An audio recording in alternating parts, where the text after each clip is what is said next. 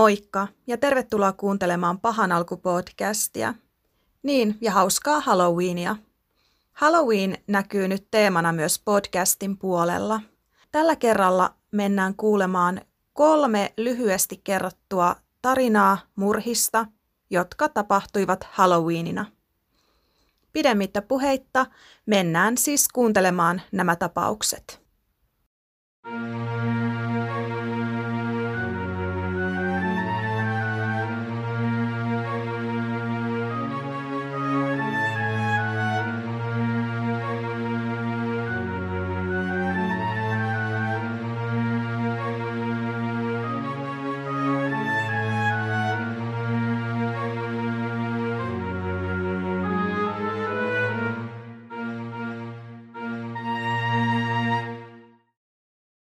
Halloweenina 1974 Texasin Houstonissa kahdeksanvuotias Timothy O'Brien ja hänen viisivuotias siskonsa Elizabeth olivat Karkki vai Kepponen kierroksella. Heidän isänsä Ronald Clark O'Brien oli vahtimassa lapsiaan. Kolmikon seuraan liittyivät myös O'Brienien naapuri Jim Bates sekä hänen poikansa – Yksi naapuruston taloista oli pimeänä, mutta lapset kävivät silti koputtamassa ovea. Kukaan ei avannut. Niinpä kaikki kolme lasta lähtivät juoksemaan innoissaan seuraavalle talolle, ja Jim Bates seurasi heitä.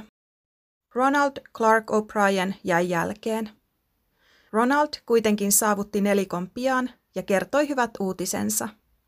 Tuossa pimeänä olleessa talossa olikin ollut asukkaita kotona – ja he olivat antaneet Ronaldille Pixie Sticks karkkijauheputkiloita. Jokainen lapsi sai oman karkkijauheputkilonsa. Sen lisäksi Ronald antoi yhden Jimille, jotta tämä voisi viedä putkilon toiselle lapselleen, joka ei ollut mukana kierroksella. Yksi karkkijauheputkilo oli vielä jäljellä. Ronald antoi sen ohikulkeneelle kymmenenvuotiaalle pojalle, joka kävi samassa kirkossa heidän kanssaan. Ennen nukkumaan menoa Timothy sai valita yhden karkin syötäväkseen. Isänsä avustuksella hän valitsi Pixie Sticks karkkijauheen. Timothy sanoi heti syömisen jälkeen, että jauhe maistui kitkerälle, jolloin Ronald antoi Timothylle juotavaa, joka saisi pahan maun huuhtoutumaan pois. Hieman syömisen jälkeen Timothy alkoi kuitenkin oksentelemaan – hänet vietiin nopeasti sairaalaan, jossa hän kuoli. Tässä vaiheessa oli kulunut ainoastaan noin tunti siitä hetkestä, kun Timothy söi tuon karkkijauheen. Sairaalassa työskenteli tuohon aikaan tohtori Joseph ja Kim Chuk, jota haluttiin kuulla. Tohtori kertoi olevansa varma, että poika oli syönyt syanidia. Hän olikin oikeassa, sillä ruumiin avauspöytäkirjan mukaan Timothyn elimistössä oli niin paljon syanidia – että se olisi riittänyt kahden henkilön tappamiseen. Testeissä selvisi, että karkkijauheputkilossa oli ollut reilusti syanidia. Niinpä Pixistix putkiloista varoitettiin, eikä onneksi kukaan muu ehtinyt syödä noita Ronaldin jakamia karkkijauheputkiloita. Tämän poliisin varoituksen avulla voitiin säästää usean lapsen henki. Poliisit halusivat tietää, mitä oli tapahtunut ja veivät Ronaldin takaisin tuolle alueelle, jossa he kaikki olivat olleet keräämässä karkkia. Kun Ronaldia pyydettiin osoittamaan talo, josta hän oli karkkijauheputkilot saanut, hän ei yllättäen muistanutkaan, mikä talo oli kyseessä. Hän sanoi myös, että ei ollut nähnyt karkkeja antaneen henkilön kasvoja, sillä henkilö oli tullut nopeasti ulos talosta ja vain ojentanut karkit hänelle. Tutkijat alkoivat epäilemään Ronaldin tarinaa ja he päättivät painostaa häntä hieman lisää. Joitakin päiviä myöhemmin he veivät Ronaldin jälleen tuohon naapurustoon, jolloin hän yllättäen muistikin, mikä talo oli ollut kyseessä. Talossa asunut mies ei ollut kotona, joten poliisit päätyivät menemään hänen työpaikalleen lentoasemalle, jossa he pidättivät miehen. Hieman myöhemmin kuitenkin selvisi, että miehellä oli alibi. Hän oli ollut töissä Halloween-iltana. Hänen vaimonsa ja tyttärensä olivat olleet kotona, mutta he olivat sammuttaneet valot jo aikaisin, sillä heillä ei ollut ollut enää karkkia jäljellä. Poliisit siis vapauttivat tuon miehen ja alkoivat nyt epäillä Ronaldin tietävän enemmän kuin hän kertoi. Epäilyksiä lisäsi myös se, että Ronald oli saman vuoden tammikuussa ottanut henkivakuutuksen molemmille lapsilleen ja vielä nostanut vakuutussummaa vain kuukausi ennen Halloweenia. Kun poliisi vielä kaiken tämän lisäksi sai selville, että Ronaldilla oli paljon velkaa ja hän oli seuraavana päivänä Timothyn kuoleman jälkeen kysellyt henkivakuutusrahojen maksusta, alkoi poliisi olla varma Ronaldin syyllisyydestä. Ronald pidätettiin ja hänen tekemisiään alettiin selvittää. Kävi selväksi, että Ronald oli opiskellut ja kysellyt opettajaltaan muun muassa, onko joku muu myrkky syanidia tappavampaa. Koska elettiin vuotta 1974, DNA-testit eivät olleet vielä ajankohtaisia. Sen vuoksi Ronaldia ei voitu osoittaa syylliseksi, eikä Ronald tietenkään tunnustanut itse. Ronald, joka oli jo tuolloin saanut lempinimet The Candyman ja The Man Who Killed Halloween, joutui kuitenkin oikeuteen. Häntä syytettiin yhdestä murhasta ja neljästä murhan yrityksestä. 3.6.1975 lautamiehet tekivät päätöksensä vain 46 minuutissa. He tuomitsivat Ronaldin syylliseksi yhteen murhaan ja neljään murhan yritykseen. Vain tuntituomion antamisen jälkeen saatiin tieto, että Ronald teloitettaisiin sähkötuolissa. Teloitus tapahtuikin vuonna 1984, mutta teloitustapa oli myrkkyruiske. Tämä tapaus nostatti eräänlaisen pelon lasten vanhempien mieliin. Yhä tänä päivänä Yhdysvalloissa on yleistä, että vanhemmat käyvät läpi lasten saamat karkit ja tarkistavat, ettei niitä ole myrkytetty tai ettei niiden sisään ole työnnetty teräviä esineitä, kuten vaikkapa partateriä. Näinkin on tapahtunut.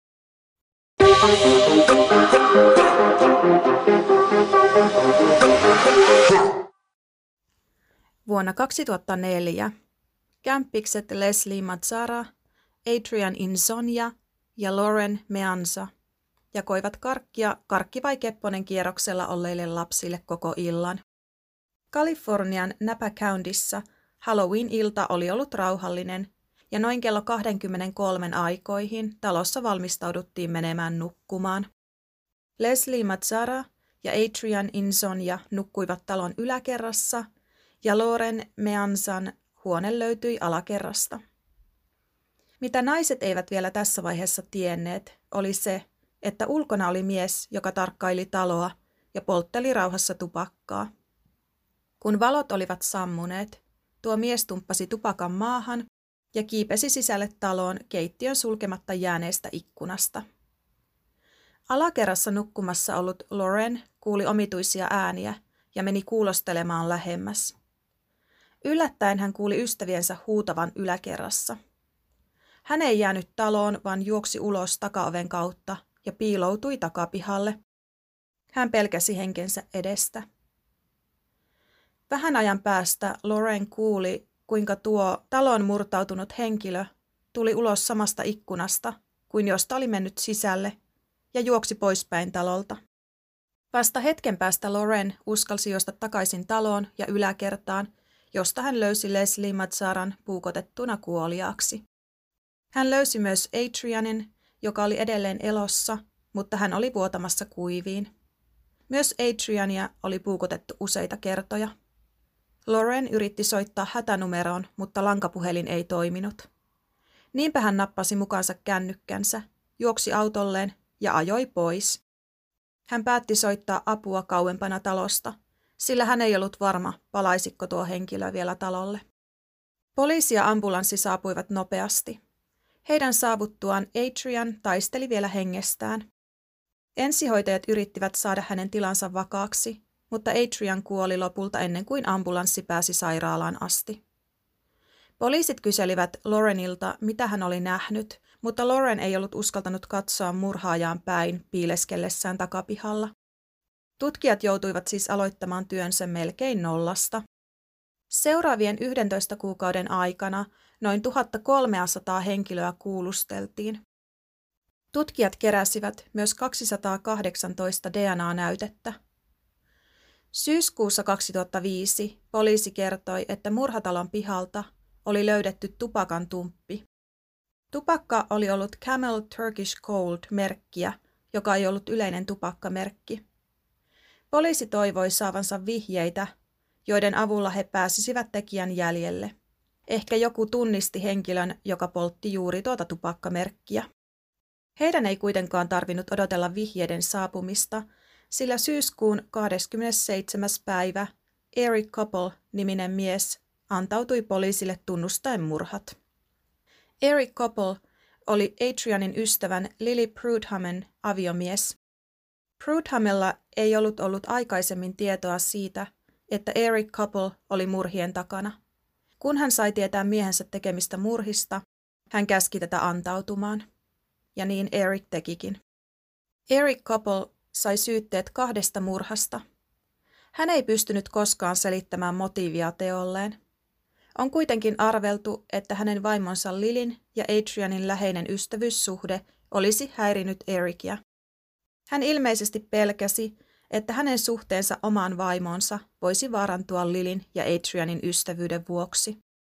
Eric Couple ei muutenkaan tuntunut muistavan juuri mitään tuosta murhaillasta, joten tapahtumien kulku on yhä hämärän peitossa. Poliisi kuitenkin uskoo, että Leslie puukotettiin ensin ja Adrian sai puukosta, kun hän meni auttamaan Leslietä.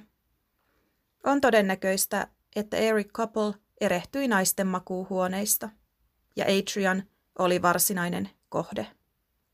Adrian pystyi puolustautumaan hieman, sillä hän raapi ja löi, jolloin Couple sai vertavuotavan haavan. Tuosta talosta löytyneestä verestä saatiin myöhemmin DNA-näyte, joka osoittautui saman henkilön DNAksi kuin tuosta ulkoa löytyneestä tupakan tumpista. Tällä voitiin aikanaan varmistaa, että Eric Couple todella oli syyllinen murhiin. Eric Couple tuomittiin elinkautiseen ilman mahdollisuutta ehdonalaiseen.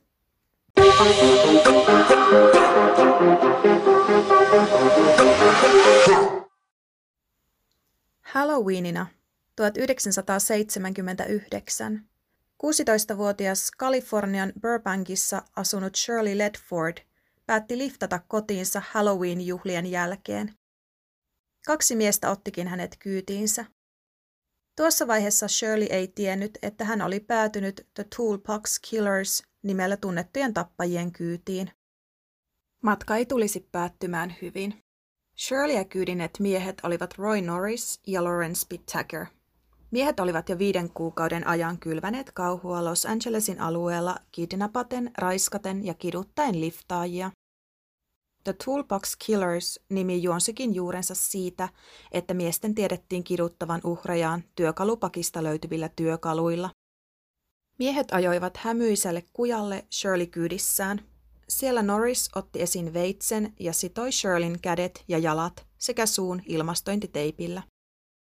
Shirleyä pahoinpideltiin muun muassa vasaralla, jonka jälkeen hänet raiskattiin. Tämän jälkeen raaka pahoinpitely jatkui. Norris löi Shirleyä muun muassa kyynärpäähän aiheuttaen todennäköisesti murtumia. Norris ja Pittaker myös äänittivät kidutuksen. Noin kahden tunnin jälkeen Norris tappoi Shirleyn kuristamalla hänet. Shirley ei enää tuossa vaiheessa juuri reagoinut, mutta hän kuoli silmät auki. Hän oli siis todennäköisesti kuitenkin ollut ainakin jokseenkin tajuissaan. Kun Shirley oli kuollut, miehet ajoivat asuinalueelle ja heittivät Shirleyn ruumiin satunnaisesti valitun talon nurmikolle. Lenkkeilijä löysikin tuo ruumiin seuraavana aamuna. Tutkimukset kävivät kiivaina, mutta syyllisiä ei löydetty. Marraskuussa Norris kuitenkin alkoi puhumaan ystävälleen Joseph Jacksonille hänen ja Pittakerin tekemistä murhista. Hän myös kuvaili graafisesti Shirleyn kiduttamista ja murhaa. Murhien lisäksi miehet olivat Norrisin kertoman mukaan kidnapanneet kolme muutakin naista, jotka olivat kuitenkin onnistuneet pakenemaan, sekä yhden naisen, jonka he olivat raiskanneet, mutta vapauttaneet sen jälkeen. Jackson ilmi antoi Norrisin ja Pittakerin. Heidät pidätettiin ja näin ollen Halloween-iltana kuollut Shirley jäi heidän viimeiseksi uhrikseen.